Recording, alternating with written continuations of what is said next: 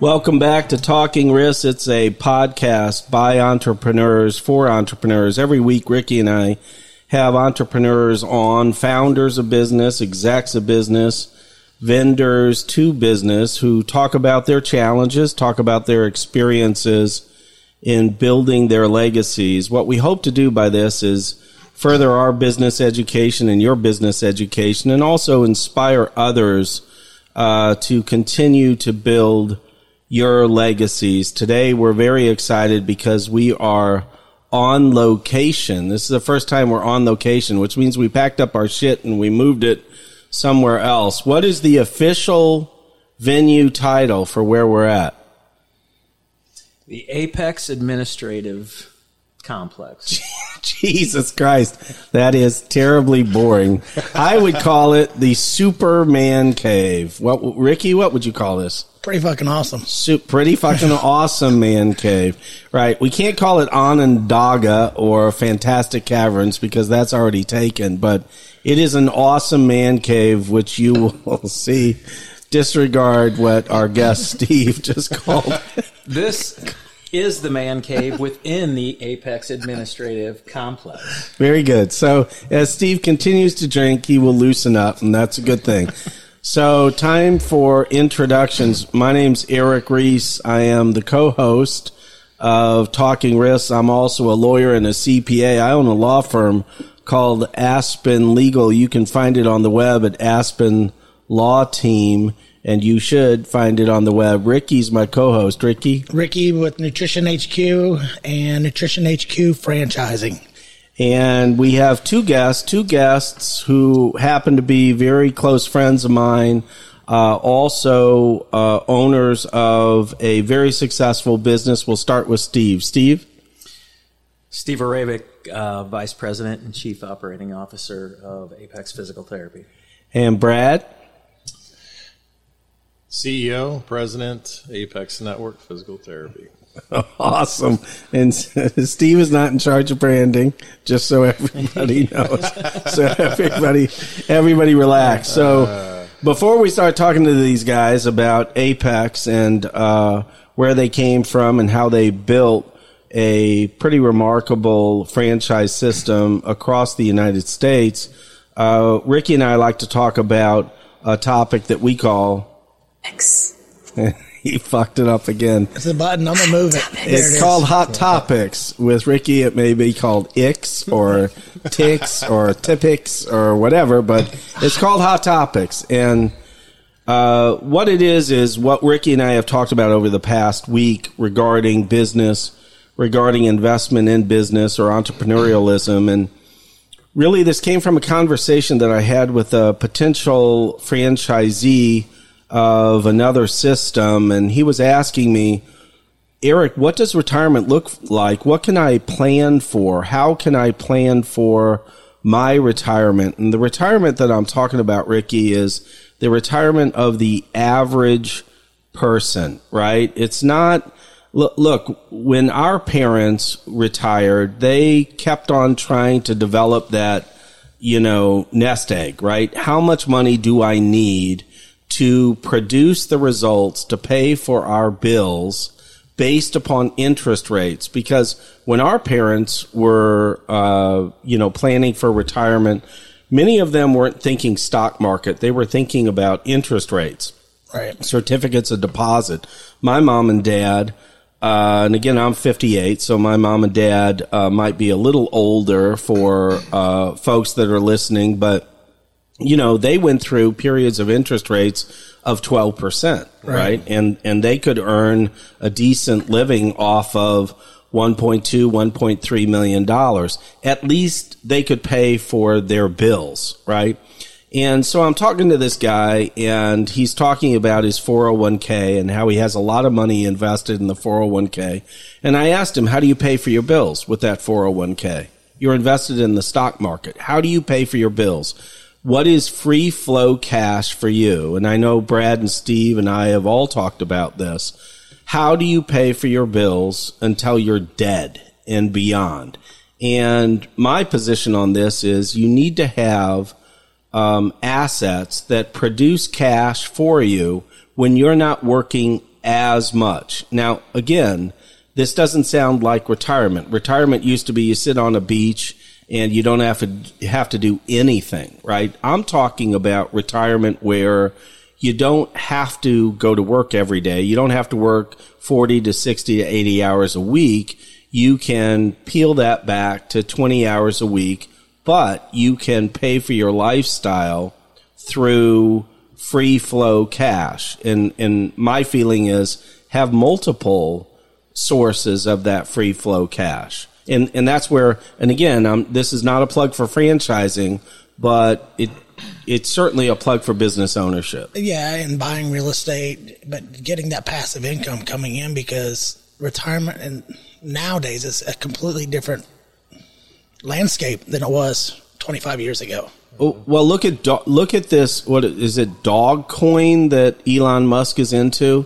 Elon Musk goes on Saturday Night Live, and uh, Dogecoin, the valuation goes from seventy-nine cents to forty cents in two minutes. Is is that where your nest egg is? Is that what you want to invest in? And again, no offense to cryptocurrency, but I got fucking jelly bean currency. One jelly bean is worth a million dollars. If you're a sucker enough to pay me a million dollars for a jelly bean. Look, I'm just saying invest in things that are real and will generate cash on a ongoing basis without you having to work in the business. Right. Generate cash and generate um, equity.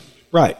Because, you know, the stock market, bully for it, but we all know, everybody at this table knows the stock market's going to tank. We just don't know when. Sure. Right? It's a, it's a cycle. Right. Right. You can't get away from it. Right. So, again, that's a, a, a bit of a parlay to um, over to our guests, uh, Brad and Steve, who started Apex. So let's start with Steve, and let's talk about Um, your beginnings. Where were you raised, and where did you go to school, and all that good stuff? So, uh, small town, Highland, Illinois. You know, back in the day when I was born, it was probably a town of six thousand-ish. Uh, it's only grown to about ten, maybe eleven thousand at this point, so slow growth in forty-eight years. Um, my parents were from this area. Uh, both come from a farming background. Uh, I went to uh, Saint Paul. It's a Catholic grade school. Uh, when I was in my eighth grade year, just because of lack of, uh, I guess, participation or enrollment, um, the high school closed. So I ended up going to Highland High School, which is where Brad and I met. Um So we became acquainted there and became friends and played football together. And uh, I went after high school to Kansas State, got an engineering degree, a civil engineering degree. Uh, I went to work for a privately held company, a large privately held company, Koch Industries. It's an oil company out of Wichita, Kansas. Um, and I... By the time I was done with engineering school, I was kind of like, you know, the design thing really isn't me. I've done a lot of that through school, but I want to interact with people more. I just, you know, it's just sitting there grinding it out with mathematical stuff. I've done enough of that. I don't want to Right. keep doing that. And so Koch was looking for engineers that were in a technical sales role is what they called it, which business guys, some of the chemistry and things that were involved they didn't really get. So they were hiring engineers for this. So I did that, and I trained in Charleston, South Carolina for a while, got promoted, and worked for one of their subsidiaries, Koch Materials Company, which was basically an asphalt company. Mm-hmm. They made all the products that went into road building, you know, which civil engineers could, you know, certainly understand and and contribute to. So I did that for a couple of years, and then I was like, I really want to get more into business. And what year was this? I mean, so I we graduated high school in ninety, nineteen ninety, and I graduated with my engineering degree in nineteen ninety-four. And so this is, I did my training, probably got promoted around ninety-five, moved to Savannah, Georgia. I was responsible for the states of South Carolina and Georgia. And then worked in that capacity until, I guess, around ninety-seven is when I decided I wanted to be more business focused. And I felt like an M B A would be a nice add-on to my engineering degree. Right. So you came home. I came home. I went to WashU, ninety-seven and ninety-nine, went full-time to WashU while I was also working full-time, helping run a regional small to mid-sized trucking company. Um, and, you know, so graduated and, and in, in between my first two years of grad school at WashU, I went to New Jersey and worked for the international division of Exxon. And basically it's called E C I, Exxon Company International, and, and they don't do same corporation overall, but E C I handles everything abroad. They don't do anything domestically. Uh, and so I worked with them over the summer, got an offer to go to work for them after I graduated, but you know, they were all international assignments, and I was kind of like, I don't know if I want to do that. Did you did you do this M B A on your own uh, ticket, or was your employer paying for this? No, it was on me. Oh, big yeah, big bucks. Was, yeah, it was on me, and yeah. I got some tuition assistance, scholarship, you know, type money, and uh, but still, it was expensive. I sure. came out with debt, and you know, had to pay that off. And anyway. While I'm helping run this trucking company, Brad and I stayed in contact. And I mean, we stayed in contact all through college. And because of the high school and because of the football. Right, right. right. Yeah, just friendship. And so, you know, as time went on, and, and I mean, I'll let him tell his story. But, sure. you know, we communicated and, and he was like, you know, I want to grow this thing. I want to, you know, and my existing partners, I don't know if it can happen. It's really not a great, all, you know, optimal fit necessarily. And this is late late nineties. Yeah. So this yeah. is this is this is uh, I went to WashU from ninety-seven and ninety-nine. So this is probably this is yeah from ninety-nine to two thousand three when we when we ventured out on this thing. So yeah. um yeah we just we just kept in communication, and he's like, you know, I I know we can work something out. I know it, it'll work, but it's just a timing thing, and we got to figure it out. And so, you know, I was biding my time at what I was doing, because I was, you know, in all honesty, I mean, trucking is not, I mean, in my mind at least, not super uh, fulfilling. It wasn't. Sure. It wasn't for me. It was kind of a thankless so business. Primarily I mean, logistics that you were working on. I or? mean, I was in operations over oh. all the different departments, but. Yeah, it was, you know, it's it's just kind of a thank, thankless business in yeah. general, because yeah, yeah. truck breaks, they don't care. Yeah, it's the stuff's not there on time, they're mad. Sure. Weather, don't care. Don't care. It's just not right. here. I mean, it's just no matter what the issue was, driver issue, equipment issue, weather issue, it was still everybody was mad. Yeah. If something didn't go right. Yeah, right. And so it, it just, how do you go from a civil engineering degree to working for a trucking company? You know, it was a situation my cousin actually owned the trucking company. Okay. And so, and I had worked there all through high school. Okay. So and, you're yeah, familiar. So, right. Yeah. Yeah. Okay. I got so, you.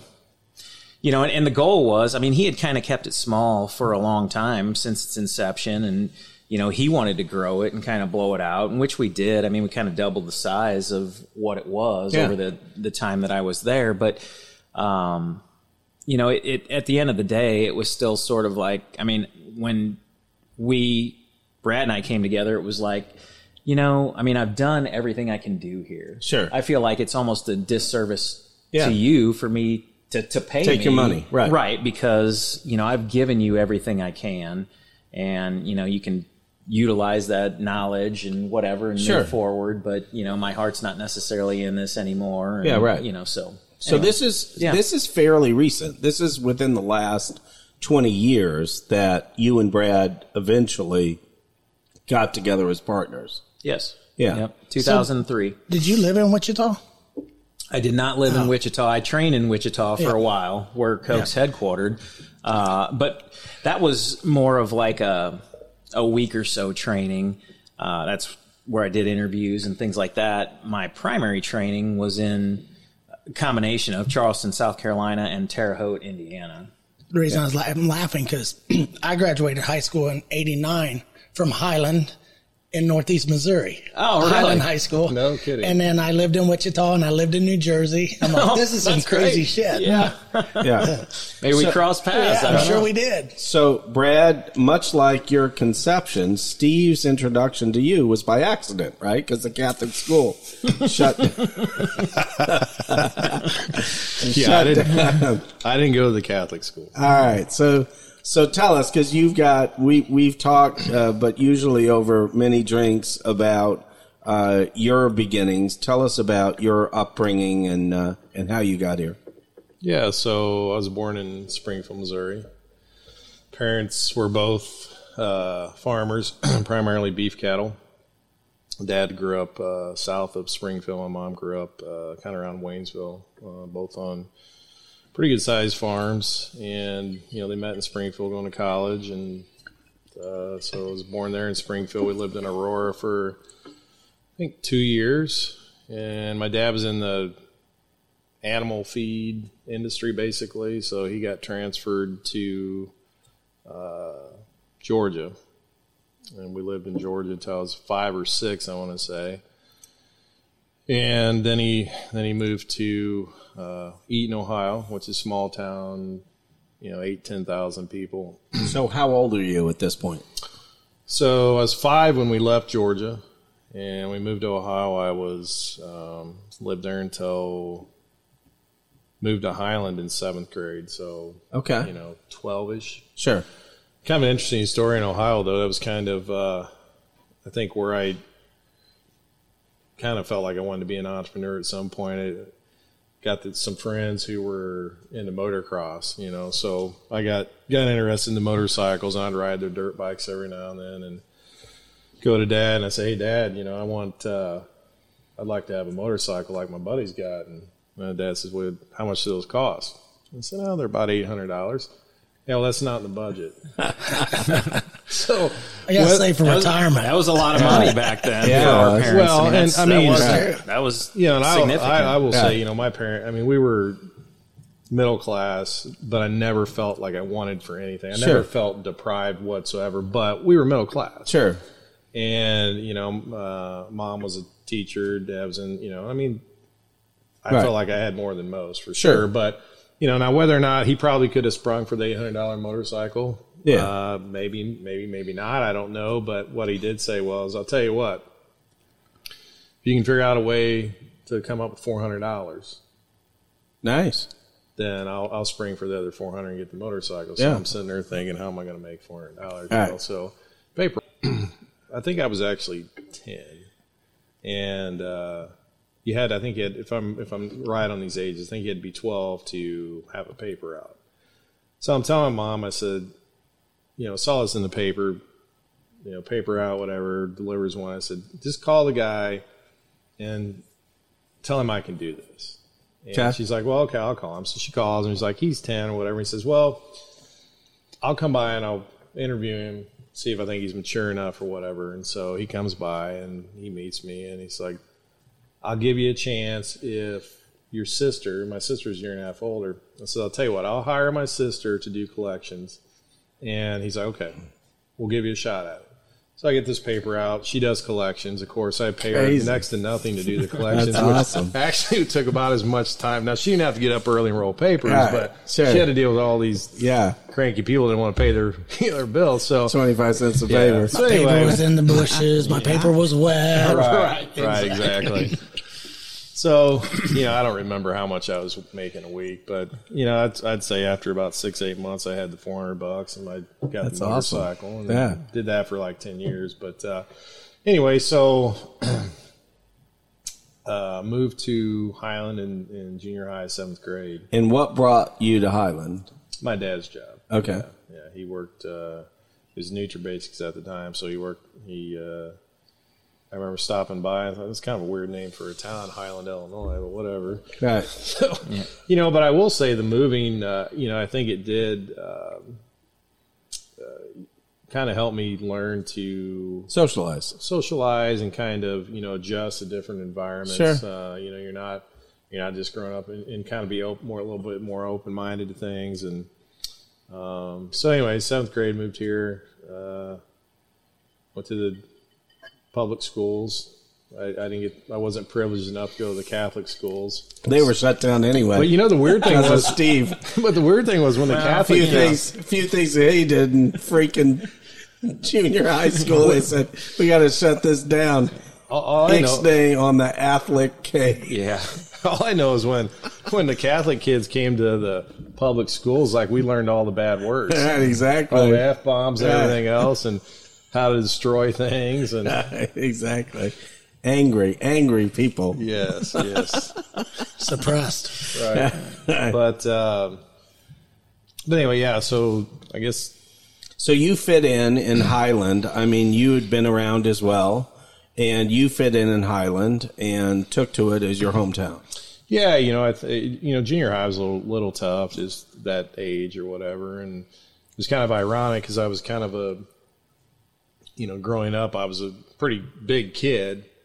I mean, not I'm just tall and sure. big. And, and then, like, junior high, when I moved here, it was like everybody hit their growth spurt, and I was like a late bloomer. So uh-huh. I, like, you know, it's like all of a sudden – you know, I used to be the big kid, and I'm like, what's going on here? I'm right. like, everybody's, you know, foot taller than me, and they're shaving, and right. I'm like... corn-fed. Yeah. He, he was extremely late growth, oh. because even in high school, right. for probably freshman and sophomore year, yeah, we were the same size for the most part. Oh, I mean, you were bigger than I was yeah, freshman huh? year. Yeah, and then all of a sudden, like, poof, I'm like, yeah. geez, what the hell happened? I grew a foot. Yeah. I grew a foot I mean, in high school. Yeah, yeah. That's wow. amazing. I grew was, a foot, and I put late. on... And I put on uh, one hundred twenty-five pounds from oh. freshman to senior year. Yeah. Wow. Yeah. yeah. Interesting. Yeah. Big change. So anyway, I played, you know, so I, when I got into high school, though, I started, you know, I started getting more into the, the sports. I stopped into motocross, started, got into football and, you know, and I, that was kind of an outlet for me there in terms of the training and, you know, got into the powerlifting. Discipline. That, Highland, Highland had a great, Great football program. I mean, it yeah. still does, but I mean, for a while, I mean, for many years, decades, it was yeah, it was pretty dominant. Yeah, we were fortunate. You know, I mean, we we struggled the first couple years, but you know, our, my junior and senior year, we uh, senior year, we we lost. Uh, I think in the state court. semifinals. Yeah, wasn't semi, it? yeah, we yeah. lost the state the game yeah. before state to right. to Morris, Illinois. But yeah. you know, learned a lot of. Uh, discipline and hard work, you know, the, the weightlifting and the training, and we all kind of pushed one another. So I think that was, uh, you know, to your point, Eric, um, another another uh, lesson in, in discipline and hard work. And yeah. I mean, we enjoyed it. We didn't think about it as being disciplined then, but sure. Um, so anyway, graduated Highland, and you know, had an opportunity to play some college football. I didn't. Uh, I went to uh, Millikan undergrad, and wasn't really sure what I wanted to do. I kind of thought I wanted to do something in the medical field. Kind of like the, you know, thinking athletic trainer, mm-hmm. you know, somewhat therapist. Therapy was kind of hot then, maybe a physician, and had pretty good grades. So uh, did did pretty well at Millikan and decided to go into uh, go into therapy. Okay. So I did, you know, did four years. Got a kind of a four two program with uh, Washington University. They had this kind of an alliance thing. So I did. Got a biology degree, a minor in psychology. It's hard to believe, but uh, considering you're psychotic, exactly. That Correct. Is, well, you know what they say about psychologists. So right. I went to uh, then I went to WashU. Uh, you know, two and a half years there. And, um, at the time.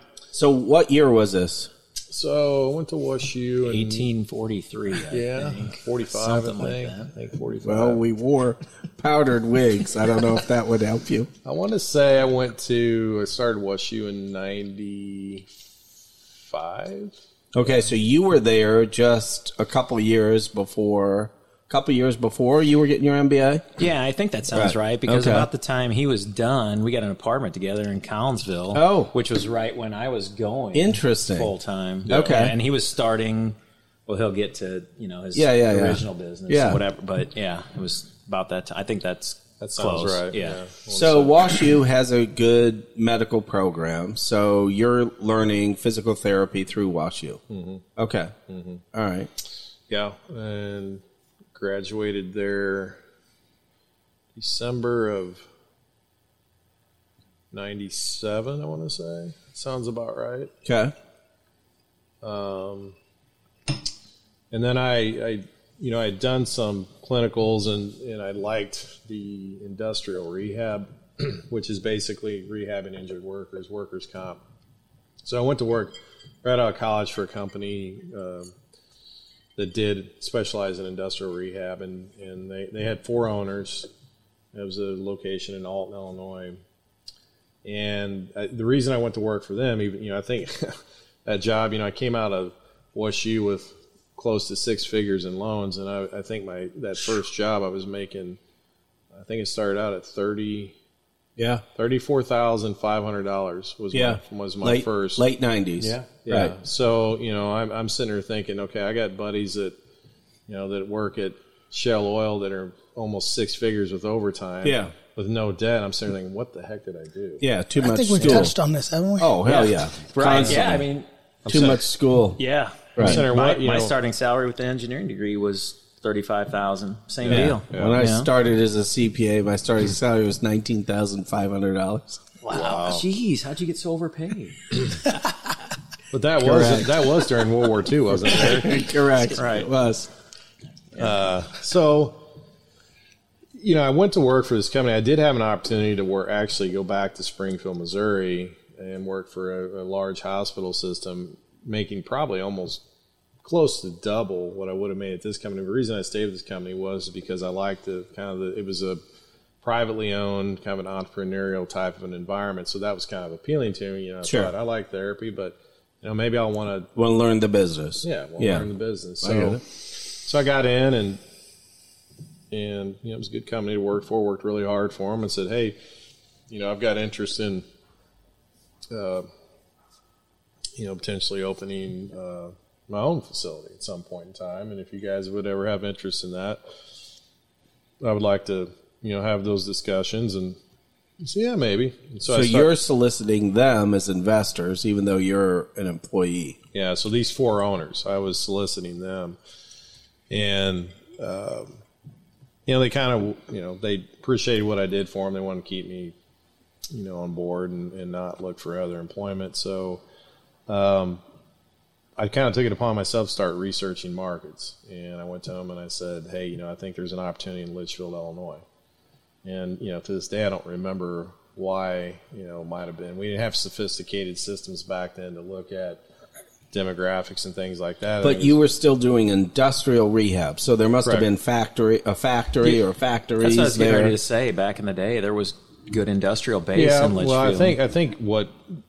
Probably what it was was I saw a town of, you know, eight to ten thousand people, had sure. industries, and had a hospital but didn't have any outpatient P T. So I think that was probably my primary driving factor was, you know, there wasn't as much competition up there. So I pitched it to them.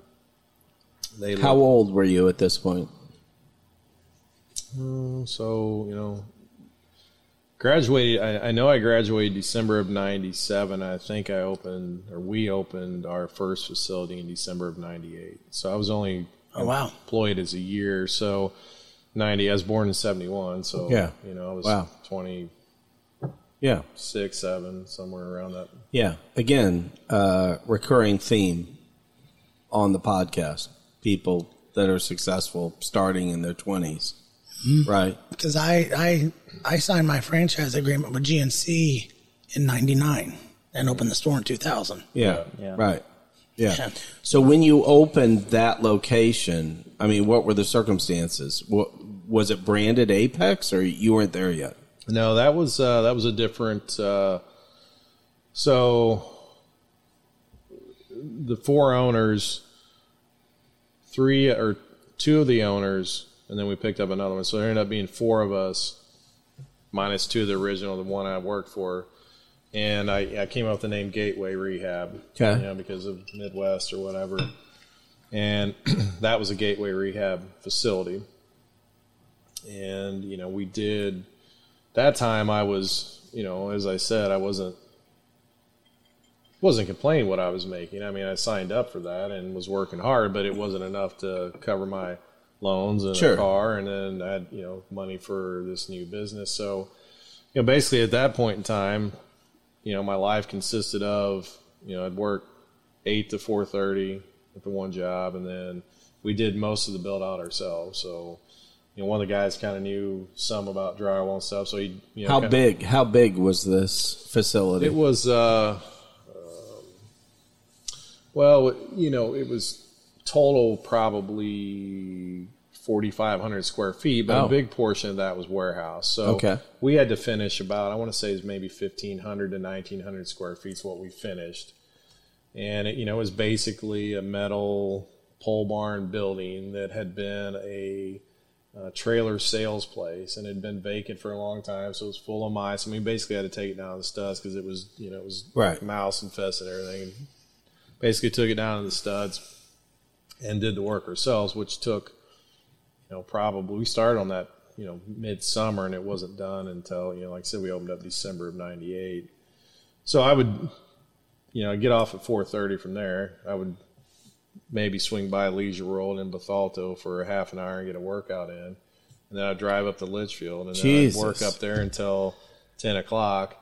And even being that young, I can remember times driving home. You know, then I'd go down, fit. we lived in Collinsville, which is forty-five minutes. Right, yeah. And, you know, I'd be driving, you know, ten thirty at night. I mean, that's fine the first couple, but after months of that, yeah, you know, I'm, I'm like, I'm falling asleep on the way home. Yeah, yeah, yeah. So, you know. So what was your percentage ownership in this first location of Gateway? That was twenty-five percent. twenty-five percent. Yeah. So everybody was in for an equal share. Right. And then I was paid, you know, I was paid a, my salary. Okay. Which they split because I was still working. I think I was doing initially three days a week at The Alton Place. The Alton Place, and then I was doing two days a week, mainly, mainly business development, management, okay. in, in Litchfield. And, uh, and then on the weekends, uh, typically on Saturdays, sometimes Sundays, I was doing uh, nursing home work. So I would go, I would, you know, like might be, uh, I would, like a lot of the areas that were, and they'd pay me door to door. They were paying me fifty bucks an hour back then, so it was really good money. So yeah. I, You know, it might be Salem, Illinois, Florida, Illinois. So I might have an hour and a half, two-hour drive on a Saturday. But oh, so you were going as an independent contractor. Huh, interesting. For like NovaCare and some of so they'd say, hey, we need you to do four evaluations in Salem, and we need you to do three evaluations in Flora. Okay. And so, you know, I'd get up, leave, six thirty, seven o'clock, go do those evaluations all day. I was like, as long as I'm home by four or five, I so Saturday night. And still, were you working under Gateway, or you were just working as Brad at that this point? That was just Brad at that Interesting. point, because you know the the Gateway. So this was long before. This was long before people started thinking about, oh, I don't know, non-competes and restrictive covenants. It right. was a free for all. You right. could do whatever the well, hell you wanted. But honestly, they didn't care because you know the Gateway totally was cl- different animal, not yeah. really competitive. Yeah, yeah, yeah I was, really it was basically nursing home like. Okay. Evaluation. Those people aren't yeah. going to an outpatient facility no. like oh no okay. no, no they're confined sure. to nursing right. Yeah, so it's sure. completely different work.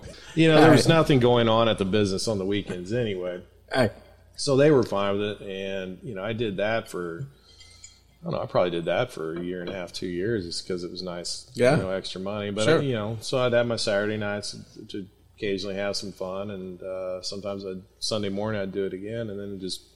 Repeat for, you know, however many years. Okay. But just grinding, grinding yeah. hard. Well, that's just it. That's, I, you know, it's what you do. And that's there's, what it takes. There's no, you know, it's it's not, you know, you have a business plan, you put up a fancy sign, and you, you, you do some basic things. And then, you, and then, you know, like one day you wake up and it's just, it's just rolling and making money. It just doesn't work that no. way. Yeah, but but it is interesting that you're thinking about, okay, what are the various ways that I can make money? We just talked about this. Um, there are so many ways to make money, and there are so many opportunities.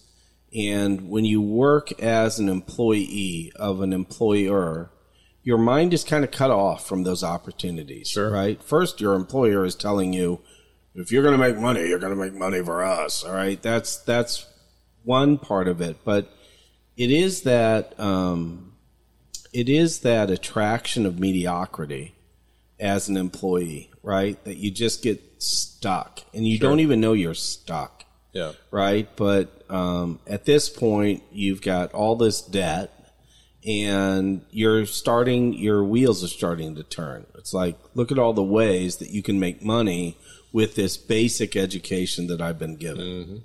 You know? All right. So, yeah. so you're working for the nursing home. At some point, you got to decide, look, I don't need Gateway. I don't need to probably wake up at six thirty and go to nursing home. But at some point, you decide that I can make this bigger.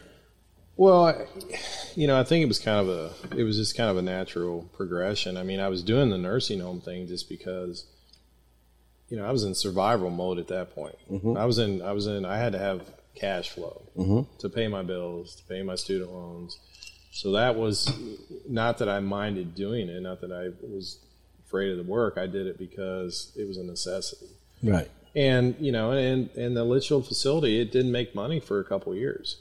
And, you know, and I had partners who right. had, had very, you know, they sure. were, they were not long term. I knew it was going to be fine. I yeah. did, because I saw, you know, I was in the kind of in the trenches and I knew the referral sources, but they didn't necessarily, all they knew was every now and then, you know, we'd, two months we'd break even, one month they'd have to, you know, pay in a little bit. They didn't sure. like that. So, no, of course not. You know, there was there was definitely pressure there to, you know, to perform, and and uh, I had to convince them to keep doing it. But at some point, it did turn the corner, and once it started turning the corner, people caught on, and it became, um, you know, I was at that time, after a couple of years, was you know was making. Uh, money I never thought I would ever make in my life. You know, like my, right. you know, I, I, I, you know, I can tell you when I, I heard of people when I came out of college that were making, you know, physicians and such that were making a hundred thousand dollars a year. And I thought, yeah. if I can make a hundred thousand dollars a year in my lifetime yep. for a year, and that funny? At any point in my lifetime, yeah.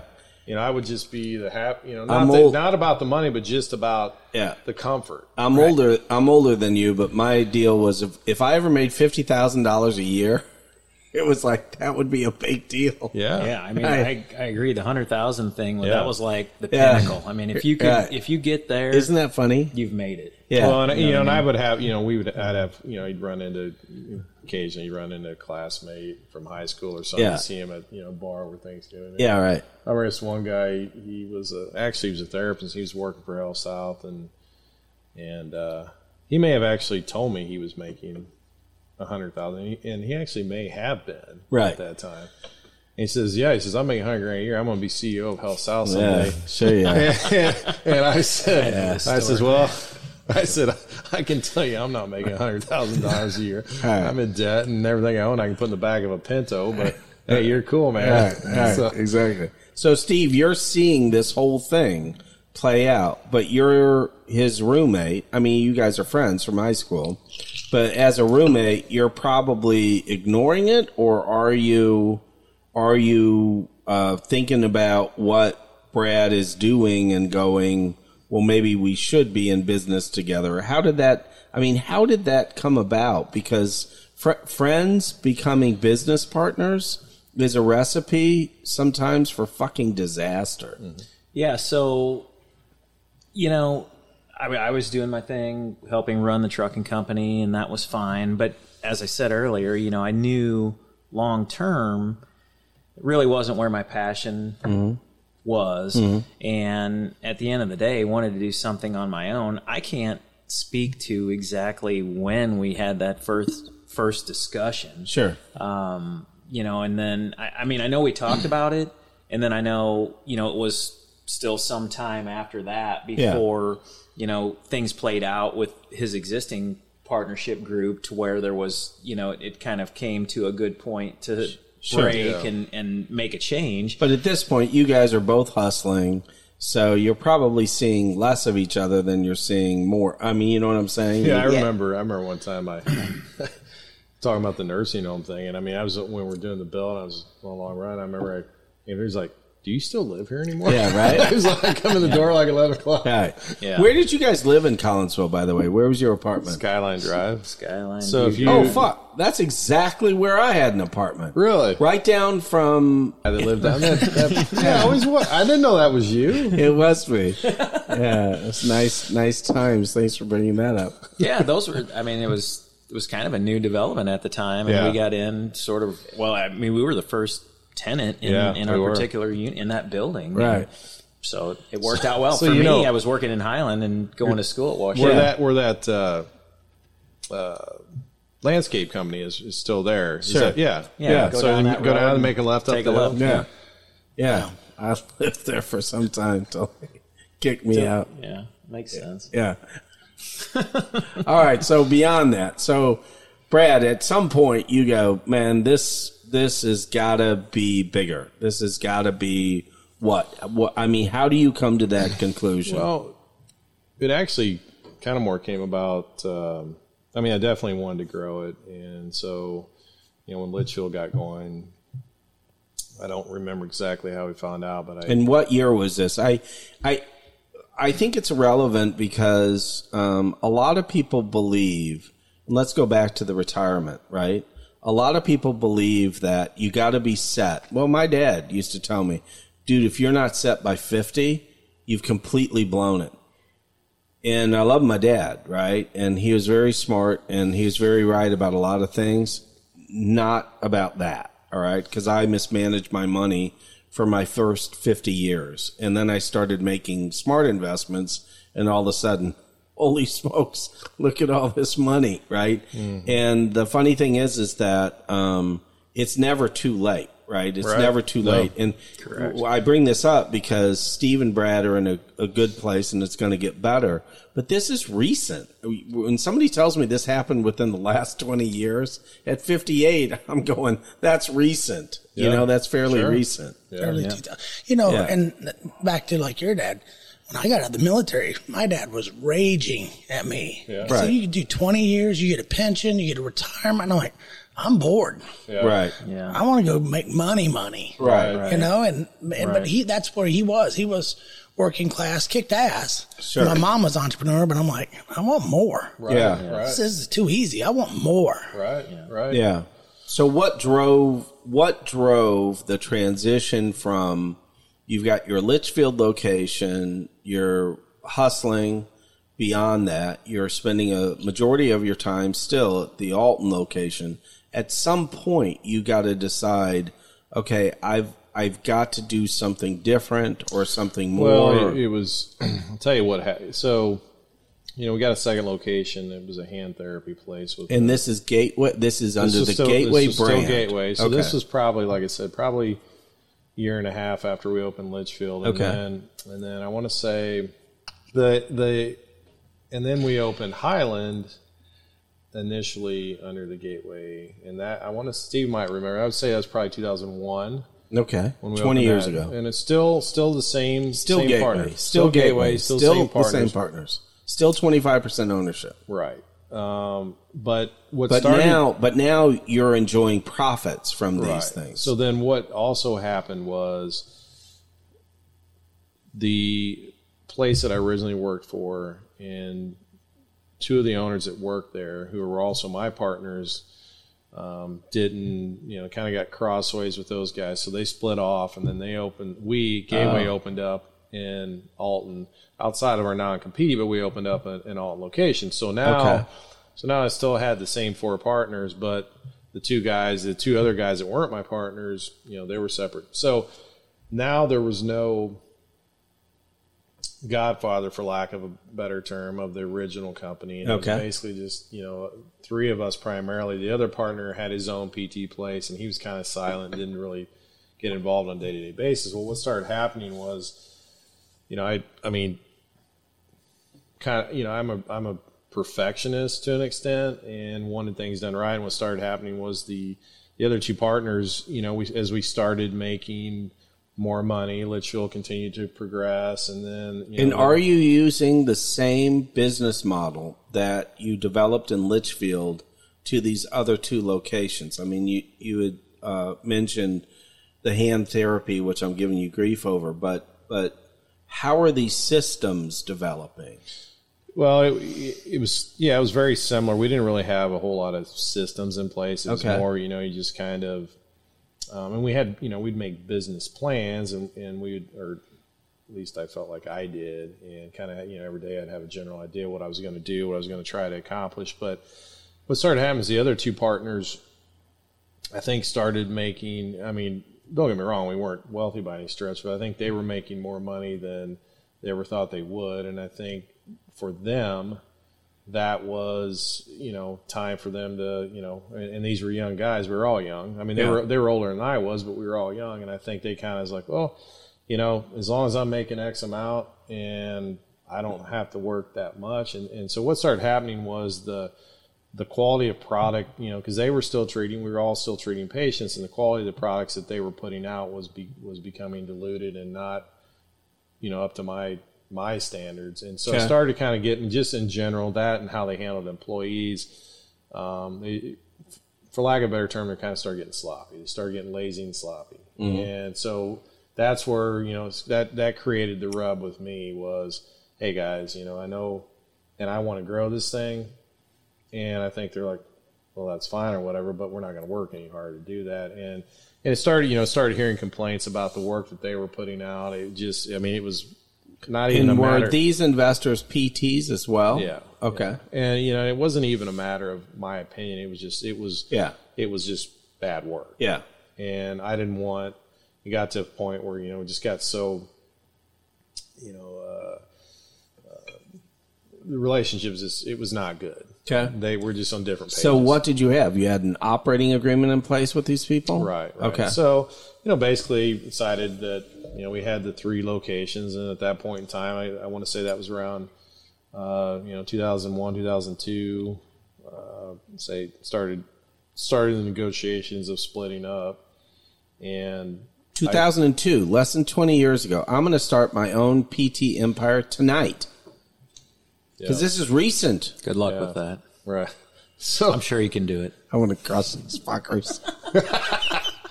so, All right. Keep All so two thousand, two thousand two, um, we split. two thousand three-ish, we split. And, um, you know, they took Litchfield and, and the um. Alton facility. And I took the hand therapy and the Highland facility. And that, okay. was, that was when, you know, during those discussions, I told Steve, I was like, look, you know, I know what I want to do with this. It's going to be my own now. I know what we're capable of doing, you know, and I need guy that's going operations. to be, right. I need an yeah. operations guy, a guy I can trust. Absolutely. And, you know, he was at a point with where he was at that, you know, he considered it. And uh, so that was when Apex was born. This is exciting. In yeah. two thousand three, you know, I was. Um, are either neither of you are married at this point? No, no, you're just young guys. Yeah. Okay, yeah, yeah, which I, you know, I think was probably, you know, you're. I think you probably tend to be a little more aggressive and, and risk taking when you're sure. younger. Sure, absolutely, you don't of course. Have, you know, you don't have another. Not that, but you know, I, you know, you don't have. I mean, didn't have. Didn't have a huge, responsibilities, yeah, didn't have a people huge, depending upon yeah. it. Well, that's Other what was keeping you. you up when you decided to start on Aspen. Of course, Aspen, right? When you, you got a mouths family, to feed, you got a house payment to make. I mean, when you're How single, am I going to do this? Right. You just need beer money for Saturday night. Right, right, right. Yeah, much, right. Exactly. Yeah, yeah. Okay. So ultimately, you've got now these two, two or three locations, two locations, two, and um. When did you guys decide then, well, let's back up, because we just talked about this, partners and how to develop the relationship with partners. I mean, those had to be difficult discussions. So I talk to clients all the time, and they get way ahead of themselves. So they've got a great idea. And uh, they all talk about, well, let's be equal partners, right? And then they talk about, well, my gosh, this thing might really make a lot of money. And, uh, you know, really it was my idea to begin with, et cetera. I mean, these tensions are real, right? Mm-hmm. So how do you have those discussions to where you reach a mutually agreeable, okay, this is how the partnership is going to work? You know, at the, at the time, I think it was... Um I had I actually had a therapist too that was working for me at the time, and I went to Steve and, and him, and because I I was on the hook for it, I said basically, okay. you know, I was basically I was on the hook for, you know, we were splitting up, I was taking the business, but it also taking the debt, uh, you know, sure, so basically. you know, I went to them and said, here's here's what right. I would be willing to do. Sure. And, you know, at that time, I, you know, the only thing I wanted based on, you know, obviously was the ability to be able to make the big decisions. Sure. And besides that, I, you know, said, what percentage, percentage do you guys want to participate in? Right.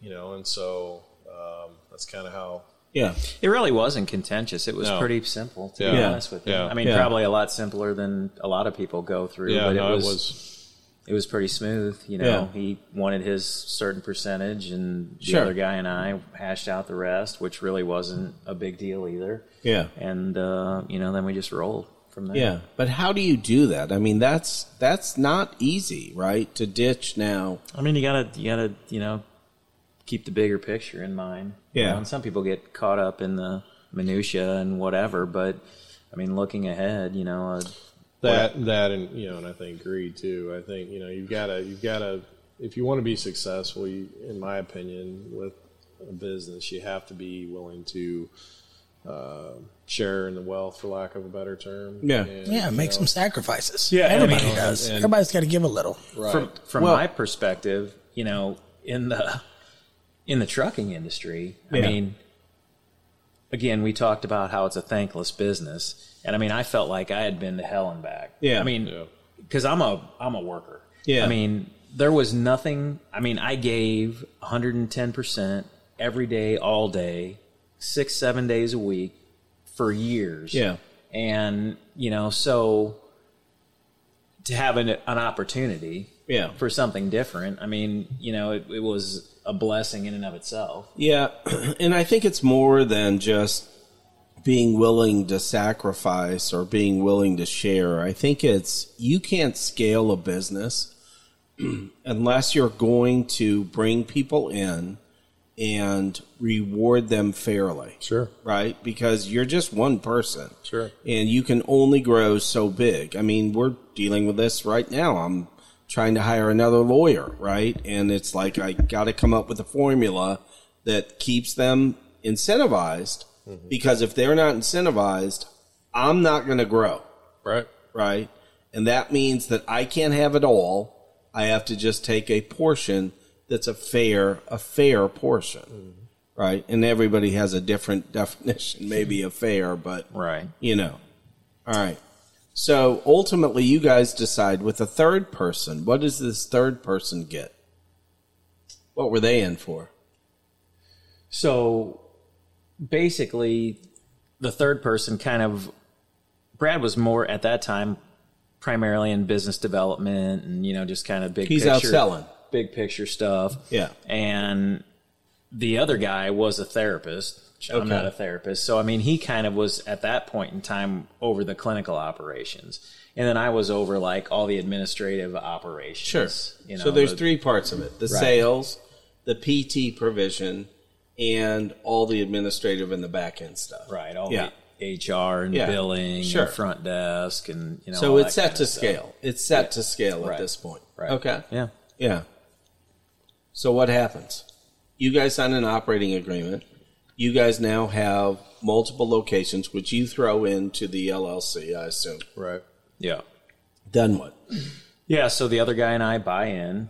You know, we hash that all out, what the valuation is. We buy mm-hmm. in. Then, you know, Apex. It was Apex Physical Therapy at that point. You know, we rebranded and Apex I meet Network. You guys at the point that you're still Gateway, I guess? No, no, no. No, Apex. No, we were Apex. Oh, no. You were? Yeah. Okay. Yeah, that was, that was uh, you met us when we started the franchise concept, which was oh. probably around two thousand seven ish. Oh, I'm thinking. thinking we first started yeah. talking about that. But still, in between this time that you guys form your partnership and the time you franchise is, what, five, six years maybe?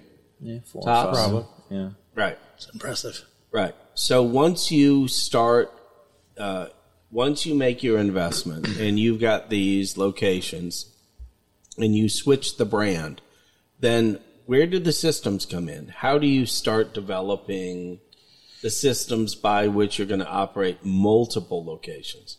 You know, it was uh, an overtime thing, but I mean, we started just dissecting the business and breaking it down. You know, at the front desk, what does excellence look like? You know, clinically, what does excellence look like? From a billing perspective, what does excellence look like? How do we right. build, you know, marketing? What do we need to do? And how do we build accountability into every one of these positions and extract the maximum value from the people? Sure. And it was, you know, it, it was something that we continued to refine. Same. I mean, I'm similar to Brad in that we're, perf- you know, I'm a semi-perfectionist too, and so the expectations were high on the people, and sure. so we just kept yeah, I, refining over time. And and I think you you know with any business, you know if it's not, I mean if it's a franchise, they tell you what to do, but with any business, you have to. I mean, obviously, you learn from your a lot from your successes, but you also have to learn from your failures. So sure. a lot of the systems, in fact, I would say, I mean, yeah, we we. dissected and looked at our business and said, where where can we improve at? But more, probably seventy-five percent of the time, a system was put into place because of a failure. Right. Right. A deficiency, so, something. So Absolutely. I'll use one example. The first marketing person we hired, you know, um, gal who had knowledge of physicians and nurses and everything. And she would, you know, got her a car and she would come in to Highland with her car. She'd go out and do her marketing during the day and, you know, kind of find out what she, you know, hey, how'd it go? Oh, well, pretty good. Saw this and that and that. So, you know, months go by and I'm starting to, like, feel like, you know, what's she, you know, what's she really doing out there? Didn't really know. It's not like, yeah, G P S. It's kind of vague. The production's kind of vague. So, yeah. I remember I'm in my office and, and I was on a call and, and I look out the window and, you know, she worked. Uh, I wouldn't say her hours are typically eight to four thirty, eight to five, like that. And it's about four fifteen, and she pulls the company car up right next to her car. Both trunks open up, and she's unpacking, I would say, her entire Christmas list of, of presents for her probably family. That's what she's family. been doing. She's been shopping. Yeah. Right. Yeah. So, you know, I'm thinking, you know, I'm not unreasonable, but I'm not going to pay my marketing person to spend all day shopping. Of course, you know? Yeah. So you implement a marketing log. Yeah. So, you know, eight o'clock, you leave. Sure. Drive time's eight, you know, twenty-five minutes. Stop in at Doctor Smith's office. Sure. So you implement that. And you start, you know, those are the types of things, and you start having, you know, so basically we didn't say, hey, we need to have a marketing log because. Sure. We decided to have a market, but what we also found out... Driven by mistakes. By That's mistakes. It. What we also found out about that was we learned a lot in those marketing logs because there were things that went on during the day that she may forget to tell us, or we may not ask her or whatever. We'd see in the logs, oh, wow, look at that. And that's yeah. an opportunity. Data. Right. Data. Data. Exactly. Yeah. Yeah. So, you know, you always have to be... I mean, we are always on the lookout for ways, uh, uh, things that... You know, for failures. Yeah, yeah. No, I hate no to say failure that, goes unnoticed. No, no, no. I don't, no, I don't I, mean I, that in a negative way. It's like I tell franchisees all the time: the franchisor has made the mistakes that you don't have to. Right, right, right. And exactly. I don't remember who said it, but one time I and I had this on a huddle, and I'm like, a good business person is paranoid. Right. And you are. And, yeah. and Tyler goes, man, I must be amazing. Yeah. yeah. yeah, exactly. That's funny. Yeah, yeah. So you continue to develop this. How much of this, though, was driven? At this point, insurance is becoming a real problem with medical. Um, so I'll give you an example. Um, twenty years ago, we didn't know what a nurse practitioner was. We took our kids into the doctor, and guess who they saw? The doctor.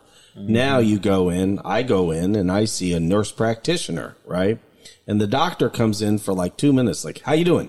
You feeling good? Okay, I saw your reports. Okay, I'm out of here, right? And it's like he's got to or she's got to do that to make sure they get paid by the insurance. But in the end, the the actual provision of the medical care was by the nurse practitioner or the uh, the medical tech, right? So how much of the systems had to be driven by the fact that you're only going to get paid X for the provision of the service? That has to be a challenge in your business. It is, you know, I mean, there's, it's diverse. There's some insurances that, you know, I feel like still pay a fair price, a fair price, you know, good value for what the patient receives. Sure. And there's others out there that simply don't, you know, and, you know, just ethically and morally, yeah. we tell all of our therapists, I mean, treat the patients, sure. give them what they need. Of course. You know, sometimes we end up on the good side of that. Other sometimes times on the bad, I on the it. bad side. But yeah. yeah, it's, I mean, to your point, we're to some degree hamstrung because, you know, the other thing with in therapy specifically, I mean, most of the stuff, the way that we have to bill for the services we provide is timed. So, I mean, you have to spend the time with the patient. Yeah. You know, you can't make it up. Sure. You know, I mean, it's... You it's called insurance fraud. Yeah, yeah, you legitimately have to do what you need to do. And so the problem is, I mean, as the salaries increase, coupled with... Well, all expenses increase, right? Sure. Coupled with the reimbursement contracting. Yeah. And then you still have this productivity constraint of what yeah. your therapist can actually do in a day's time that's fair to the patient and, yeah. and ethical and moral and all that.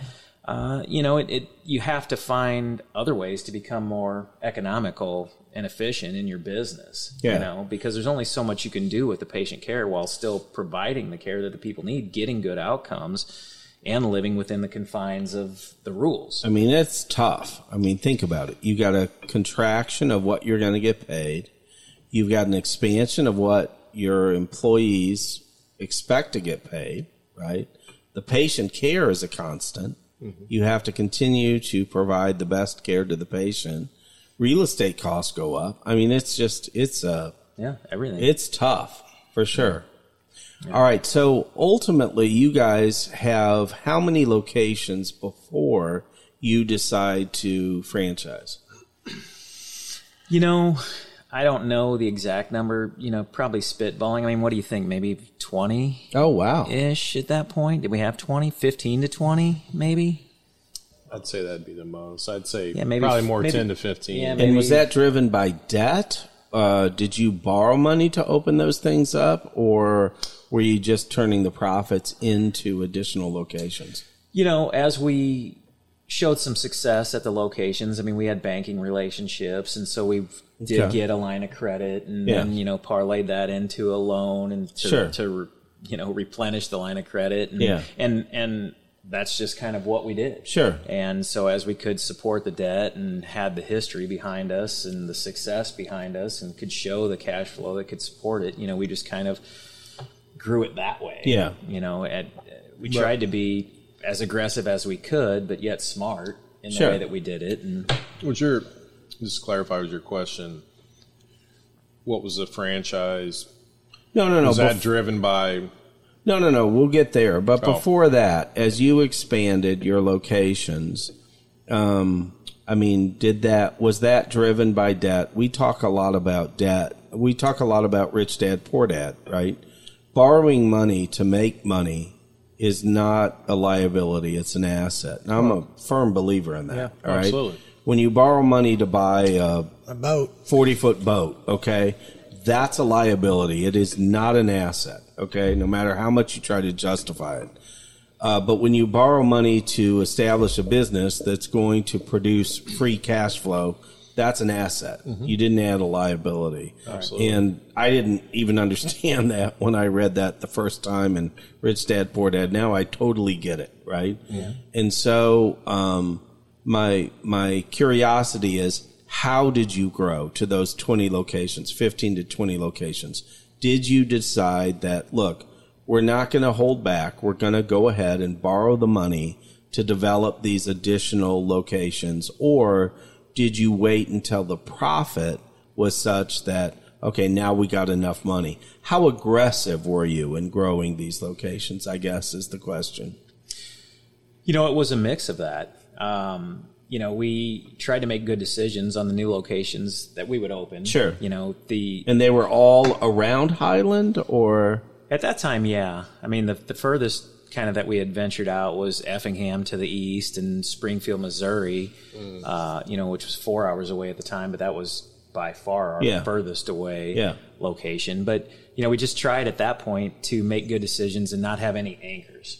Sure. Because if we could open a facility, the goal was always just to get it to break even as quickly as possible. If we could get it to break even, then we could move on to the next one, yeah. and the next one, and huh. the next one. And that's what we did. And we just kept, you know, but we weren't scared to take on the debt to open the next one if we had this one that wasn't an anchor. Yeah. And so to the extent that we could have... An anchor as in a drag. Correct. Right. Yeah. yeah. Boat anchor. Break even, Boat anchor. Yeah, yeah, exactly. And break, break even was how... I mean, I know it varied, but how many months did you anticipate before something would break even? eighteen. eighteen months. Yeah, well, that's normal, right? Year and a half. Okay. Yeah.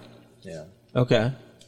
Uh. So, you know, and then obviously as we grew, you know, the numbers got bigger and whatever else. I mean, we, you know, our aversion to the risk reduced. Sure. And uh, after you know, a while, it's just numbers. Where, where we might right. do, you know, two facilities a year. I mean, now we can do sure. two a month if we want, you know, I mean, yeah, right, sure. if, if it makes sense. So, um, but yeah, but, I mean, that's just, you know, just kind of systematically how we did it. The decision to franchise, I mean, that's a big decision because you've got plenty of clinics, you're making plenty of dough. Why on earth would you want to deal with franchisees?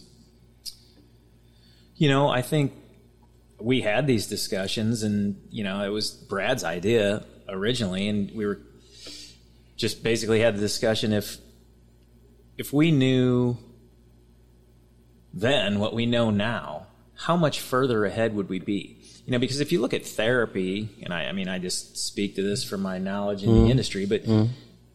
therapists in general don't really get any business training, you know, in terms That's of cre- yeah. credentialing with insurance companies, which is complicated, yeah. and negotiation with them so you don't get hosed on the rates that you're getting paid. Sales. And, you know, just how to bill, yeah. you know, setting up a billing department and, you know, all these different things. They don't they don't get that sure. training. They just sure. don't.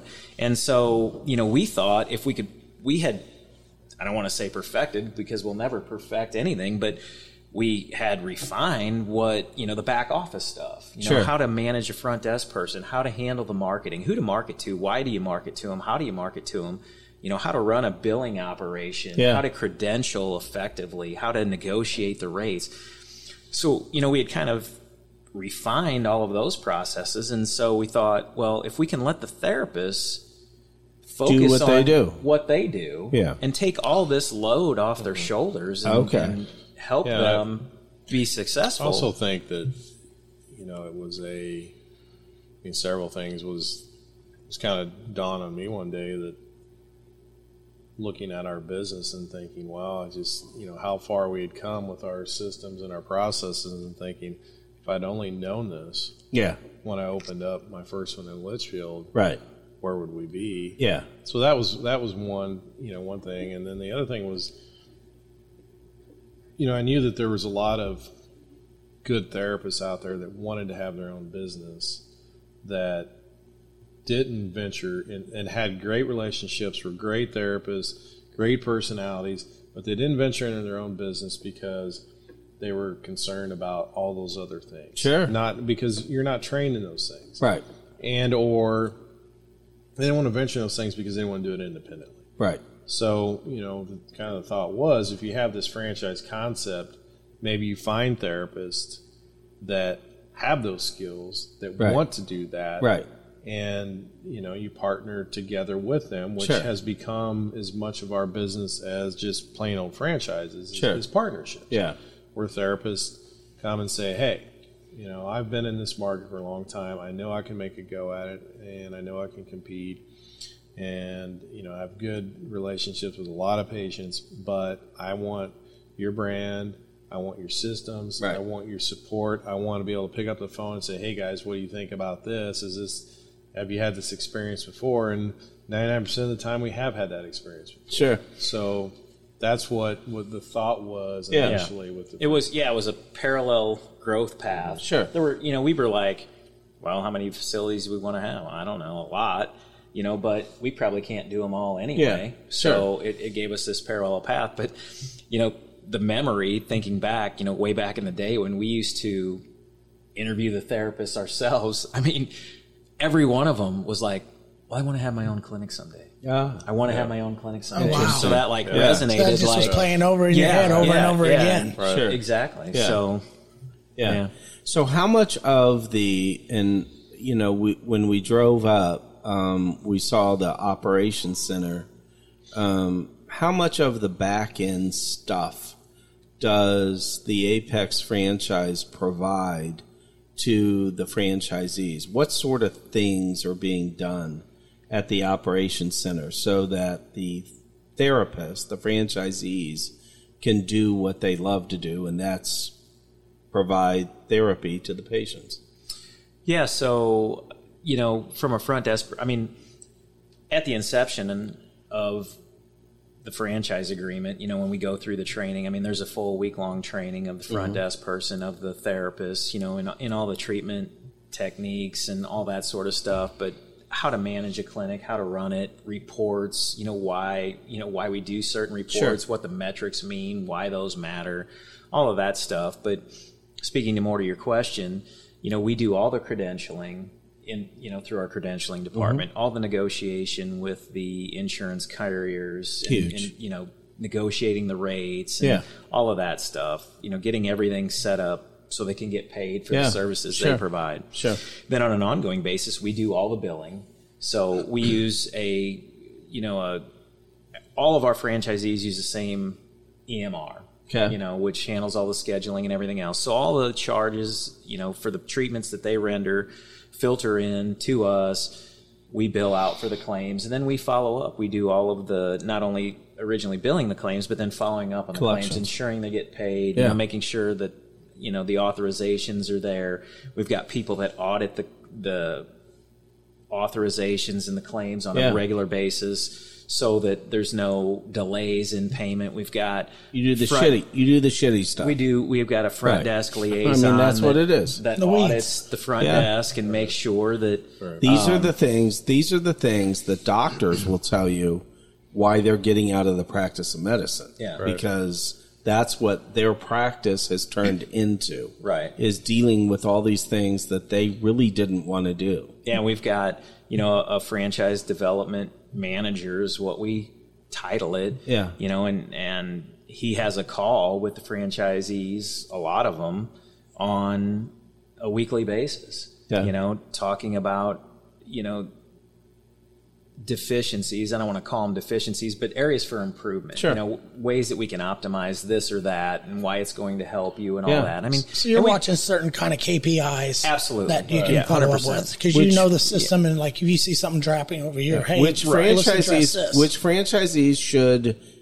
embrace, yeah. right? Because we're going to make you better. yeah. Now, they don't always do that, but you know one one thing that uh, Steve didn't mention, which sometimes we forget what all we, we do because it's kind of second nature. But one big thing that we do too is we help for site selection mm-hmm. and location, and, and and that's something that can be very intimidating to uh, therapists and medical professionals, is determining what location is ideal, first of all. Secondly, negotiating the lease, talking about the build-out part of it. Yeah. The build-out's a huge thing, too. I mean, it, most people don't have construction experience. Sure. Most people don't know how to negotiate with the landlord. Is this the right thing or the wrong thing or right. whatever the leases we look at? And we certainly encourage them to use their attorneys to look at the, you know, that. But I think that's a big thing. We're pretty excited, too. We, you know, we've developed in the last five years uh, an evaluation system internally that we do that takes into account demographics. It looks at traffic counts. It looks at competition in the area. It looks at insurance, the providers, the insurance, and, and basically it's a rating system we've done internally, and to put a number to a market, to a location in that market. And that has helped us tremendously in determining, you know, instead of just kind of, you know, used in the olden days, kind of be you drive. And we always put boots in the ground, but you just kind yeah. of, your gut feeling is, okay, we think this, but now – you know, we've got a little more science behind it. And there's still that gut part of it, but there's more. Super, super counterintuitive, by the way. Some of the locations that Apex does quite well in, you would just drive by. Right. I mean, right. that's what's amazing to me. Yeah. We, uh, Steve, Brad, and I went on a um, insane, for lack of a better term, motorcycle trip where we did about thirty-five hundred miles in six or seven days. and we were literally Hell's Angels by the time we were done.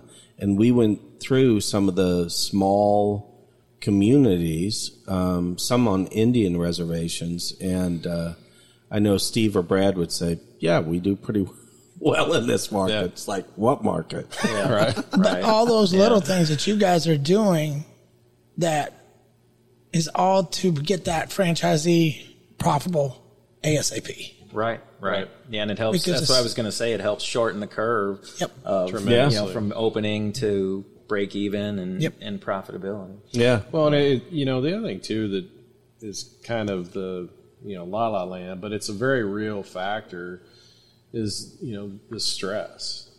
And, you know, when, now it's, it's making it sound like a worry, but I, I mean, I can tell you when, you know, the first few facilities and we weren't making money. Mm-hmm. You know, you're laying in bed at night and you're thinking, what did I get myself into? Yeah. But it was at a point where you had loans and you were you had a lease and I wasn't filing bankruptcy. Yeah. So you had no choice but to get up and just keep going at it. Sure. Man, and there were days when I had my seven stores and I'd wake up and like, you feel like you're just stepping in two foot of mud. Right. Yeah. And then you just were so happy when you lay down at night. I was like, I survived another day. Right. Yeah. Right. Right. Yep.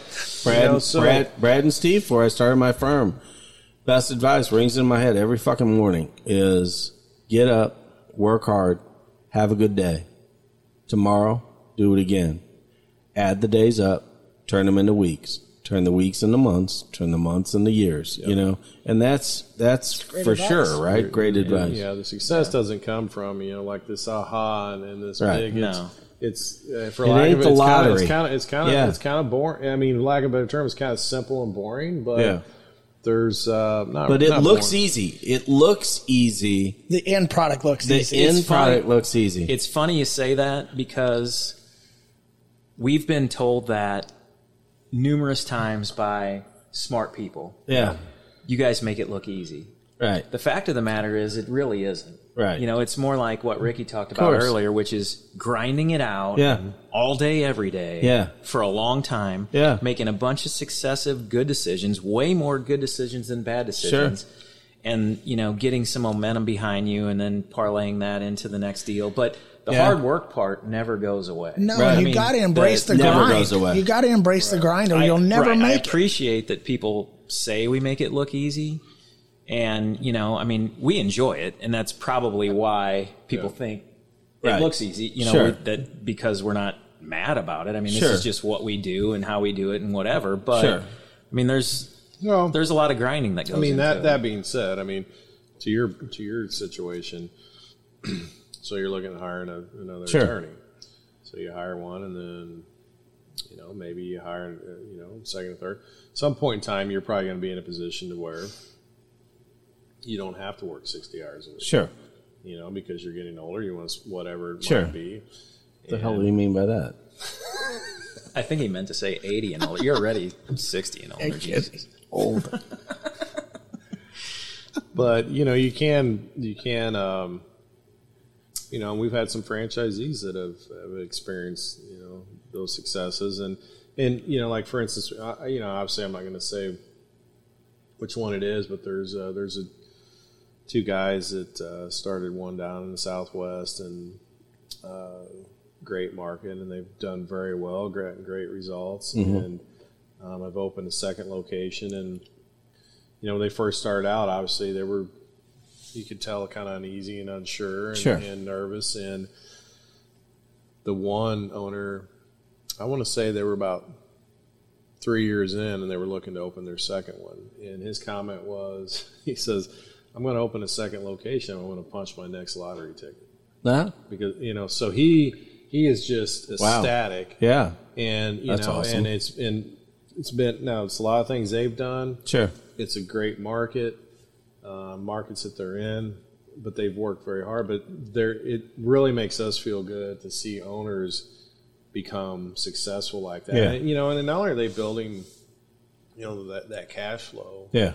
You know, they've got they've got a very valuable business. Yeah. I mean, they've in a short period of yeah, time. Yeah, they're building equity. Yeah, one one of the real benefits, and I'm not saying this just because Apex is a client and Brad and Steve are good friends, but Um, one of the real benefits of the franchise that you guys offer is the money that you're charging through royalties, in my opinion, is low compared to the market value of the services that you're providing to the franchisees. If they had to go either hire this done, right, internally, or hire a service outside of it, it'd probably be more, is my guess, right? And so yeah, for sure. We can't lose track of that. You know, so many franchisors I represent um, complain about those franchisees that are complaining about the franchise system.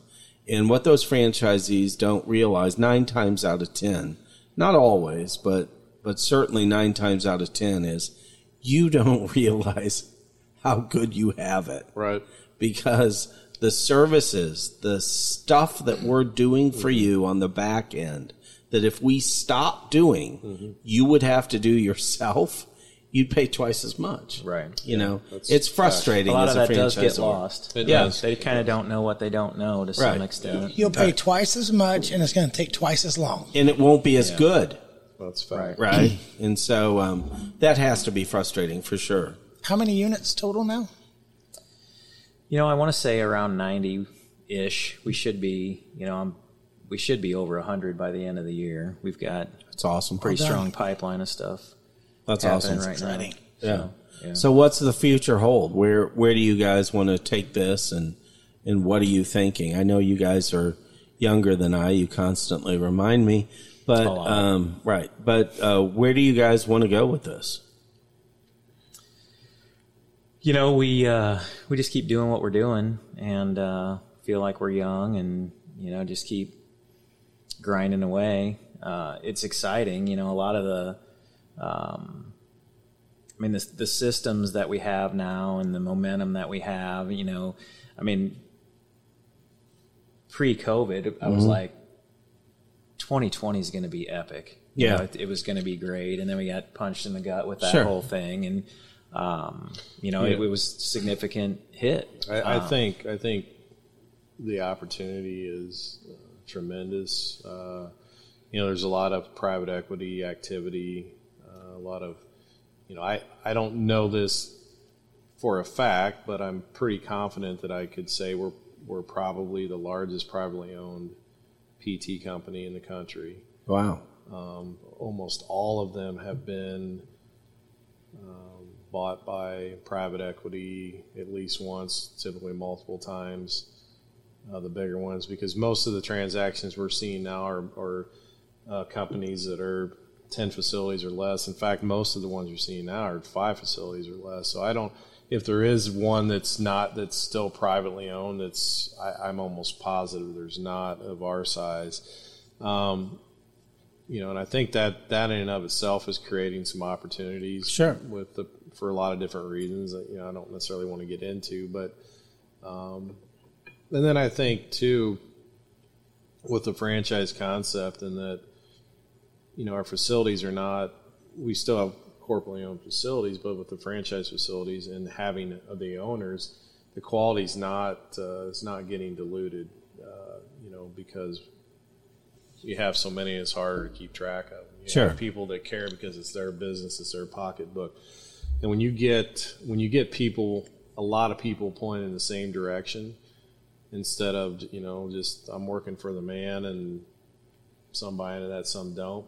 Or if they're not an owner or a partner yet, they know that we embrace that and we encourage that. So we we tell everyone, science is the truth. We tell every therapist, if you ever have the, you ever want to have a facility as a partnership, or you ever want to have a franchise, whether you want to still work for us and hire another therapist, or if you want to step out and do it on your own. And, you know, we, we would still rather have you as a franchisee. We don't we don't like to lose you as an employee, but if sure. we would still rather have you as a franchisee than have you leave right. and be a competitor or work for somebody that you may say, look back and say, I wish I wouldn't have left.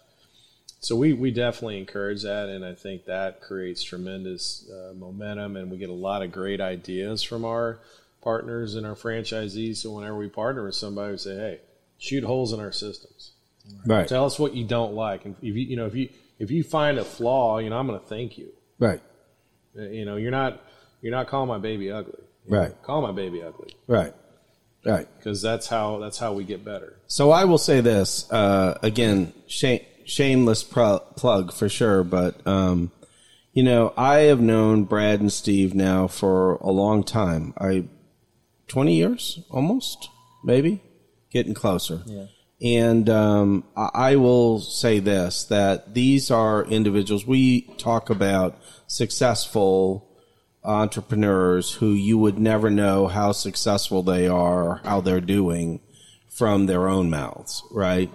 And these are individuals who are constantly complimenting others as opposed to complimenting themselves, right? And these are folks who are genuine with respect to trying to get their franchisees to be successful. What the fuck is that in the background? Does anybody hear that? It's ice. Ice maker. Oh, sorry. Jesus. It's a widget maker. Yeah. I thought that was someone making copies behind yeah. me. Yeah. It's our little... Christ. We have gremlins out here. Right. For Christ's sake. And um, that's what impresses me about them. First time I met these guys, I was convinced... Which one was I convinced didn't like me? I think I was convinced Steve didn't like me. That sounds right. Yeah, that's that's t- that's typical. Right. Brad seemed to like me, but Steve couldn't warm up to me. It took him about ten twenty years. years. ten years. Well, take a take a on-site podcast yeah. liquor, but uh, we, I mean, I tell them all the time, and it's genuine. And they might have uh, been uncomfortable at first. How proud I am of them, and and that's sincere. You guys have done a remarkable job. Can you? Capture, because this doesn't. This looks like we're in an airplane hangar. Uh, can can we capture any of this? Because we ought to, right? Yeah, what I'll do, I can. I mean, whatever you guys want are open to putting out, putting out there. Yeah, we it's ought, up to you. We, yeah, we ought to capture a little bit of, of where we are in what Steve calls the administ- administ- administrative complex. complex. Holy moly. All right, so I'm going to ask you uh, the unfair question that we ask of all guests, and uh, Brad's a little uh, uncomfortable. It's not about sexual orientation, so that's good. uh, I'm going to ask each of you the question. If you had to tell a young entrepreneur or wannabe entrepreneur uh, a couple of things, what, what I mean, what are the greatest lessons that, you know, people say, what would you tell your younger self? But I think it's important. How would you sum up um, what you would tell a younger person who wants to get in business, who wants to take a risk? What What are the things that they should know? Let's start with Steve, and then we'll go to Brett. You know, I would I would just say follow your dream. You know, one of the things that, you know, one of the tenets that we've always lived by is work hard. Do the right thing, and the rewards will come. You know, yep. I mean, if you're reaching for millions of dollars or the profitability or whatever, yep. you're probably a Empty. little bit misguided. Yep. You know, so work hard, do the right thing, be dedicated, follow your dream, and that, you know, the monetary piece yep. will come. Sure. Hmm. Good. Brad? Yeah. I mean, I would definitely echo those things as well. I think, you know, I think first and foremost, it has to be something that, that you're passionate about and you and you enjoy doing, because you're going to spend a lot of time doing it. Um, and, you know, something that can be challenging, but you you know, you still have a, it still drives you to, to want to do it. There's nothing worse. I mean, you're not, if it's something you can't stand doing, it's going to be tough. It's going to yeah. be tough. And, you know, and to Steve's point, kind of adding on to that is, it, you know, it can't be just driven by, if it's all driven by money, um, you know, you, you have, I mean, obviously everybody wants to make a living at it, and sure. everybody wants to do the best that they can do, but the the money is, is a secondary uh, thing of, um, you know, doing things the right way, working hard, and, and you know, the, like I, I kind of brought up, and, you know, the, The, the partners that I spoke of that you know, I think it was more about money than it was about doing things the right way and, and, and necessarily having something they're proud of. You know, they're no longer in business. Greed kills all. Greed does kill all, and and they're no longer in business. And so I think if you if you do the right thing, you know, and you have to treat people good. You know, treat yep. people like you want to be treated. I think you have to be humble. Um, you know, you start getting full of yourself and you start taking yourself too seriously, then you stop listening to other people. You stop, um, you know, you, you, you get an arrogance about you, and, and you know, and, and you see that with some business owners that crash and burn. You know, they, they get very they get successful. So so let me bring up what uh, a friend of mine, Scott Sockleben, who uh, was a partner of mine, uh, practiced the law, and then he went to uh, Schnucks, to their real estate development arm. Uh, he told me something that I see in you guys. I know it exists both in Ricky and I as well. Um, the ability to talk to anybody mm-hmm. and the willingness to talk to anybody, mm-hmm. right? So I've been across the country more than once with these two on the back of motorcycles, and it doesn't surprise me when I see Brad talking to the gas station attendant or Steve talking to the C-store employee, mm-hmm. right? L- learning, right? Constantly learning, because those people may teach you something, right? right. And that's that humility that I, I agree is one hundred percent necessary, in my opinion, to be to be successful. Stay yeah. grounded. Yeah, yeah, stay grounded. Yeah. Yeah. Otherwise, you could be successful, but you're a big dick and everybody you're hates alone. you. Right. Yeah, yeah. yeah. for yeah. sure. And, you know, I think... I think that kind of comes from, you know, with me, I think from my my background, my parents, you know, farming background. Um, but, you know, and I and I, I kind of judge, uh, there's been occasions where you go to a nice dinner, a nice place, and, you know, maybe you're entertaining a partnership with, with someone, or maybe, you know, it's something or some other business thing. And, you know, I always watch how how that person treats the waiter or waitress. Yeah. Absolutely. Yeah. And, you know, or how they speak to the person that seats them, or how they, the valet, and they don't, you know, I'm not saying they have to, but if they're, they don't have to necessarily strike up a conversation. They don't necessarily have to be super nice to them. But, but don't treat them as an inferior. But if, but if right. they're rude to them, or they're condescending, or they're, Agreed. you know, I don't, that's, that right there tells me something about their character. Red yeah. flag. one hundred percent. Yeah. And they're yeah. going to be that way to their employees, to their staff. Right. Right. To their clients. Yeah. Right. I mean, I, you know, I, I talk the same way to, you know, our highest level guys as I do our high school intern. Sure. That's awesome. Of course. Mm-hmm. So if people were to look for you guys on the web, how, how are they going to find you? apex network p t dot com. apex network p t dot com. Yeah. All right, so I knew our uh, conversation with you guys would be very enlightening, and I uh, appreciate it. I've learned some stuff that I didn't know about you guys, even though I've known you for a long time, and uh, I appreciate you guys coming on. Yeah, well, we, guys, it's been great. Appreciate yeah. you guys having us, and, you know, I've, like you said, I've known Eric a long time, and he's uh, he's definitely been a, you know, a piece of Peace. ours, of mm-hmm. our, of our, an asset. An asset to our, to our, yeah, I mean, yeah. he's got a good, good business. We're friends first, and we always talk about this. We're friends first. But we're, I mean, we're very proud of you for your, thank you. You know, yeah. Clients, clients firm. Don't matter if we're not firm, well, not friends and, first. So for you sure. Know, and, you know, we had a conversation one day, and, and, and I was very sincere, and I told you that, that, you know, I, you know, I really respect what you've done.